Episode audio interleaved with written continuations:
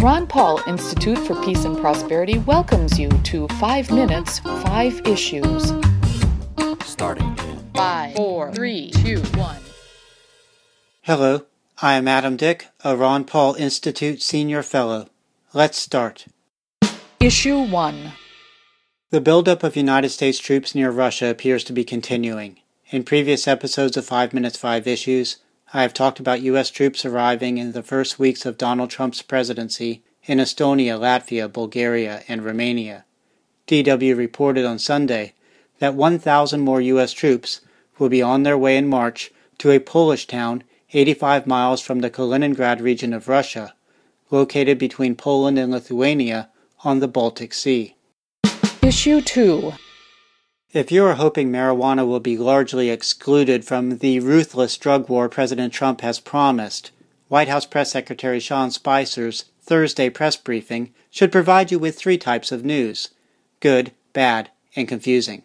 Good news first. Spicer appeared to say that the Trump administration, looking to an appropriations provision regarding respecting state medical marijuana laws, will not prosecute people complying with state medical marijuana laws. Next, the bad news. Spicer said he expects greater enforcement of U.S. laws regarding recreational marijuana is on the way. Now, the confusing news. Asked to clarify what he means by greater enforcement, Spicer said, No, no, I know, I know what I, I think. Then that's what I said, but I think the Department of Justice is the lead on that, it is something that you should follow up with them, but I believe that they are going to continue to enforce the laws on the books with respect to recreational marijuana versus. And that's it. In short, Spicer's guidance regarding recreational marijuana turns out to be very murky. Trump, on the campaign trail in October of 2015, provided more clear guidance. Trump said, In terms of marijuana and legalization, I think that should be a state issue, state by state. Issue 3. Imagine spending a year in jail because you are unable to pay bail. That is the situation described by the editorial board of the San Antonio Express News in an editorial last month criticizing the bail situation in some parts of Texas. The editorial board writes that about 20% of felony cases take more than a year to go to court, and 56% of misdemeanor cases are pending more than six months. The editorial notes that the threat of long pretrial detention leads many people to plead guilty just to reduce their jail stays.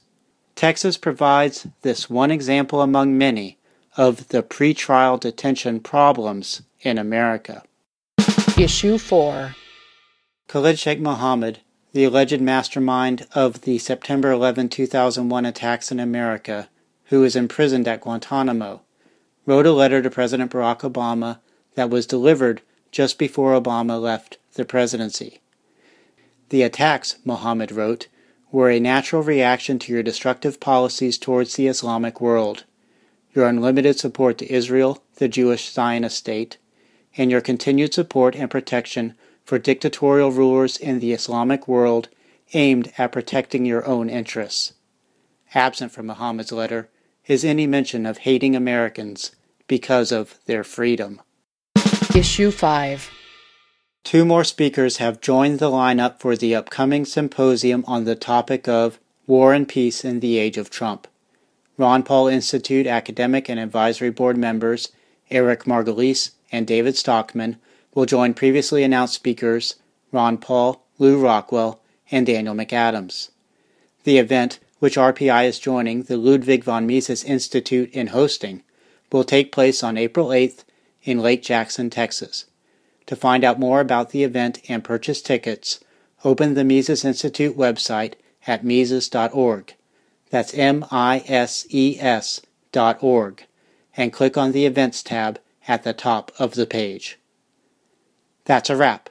Transcripts of 5 Minutes 5 Issues episodes, including links to related information, are at the Ron Paul Institute blog.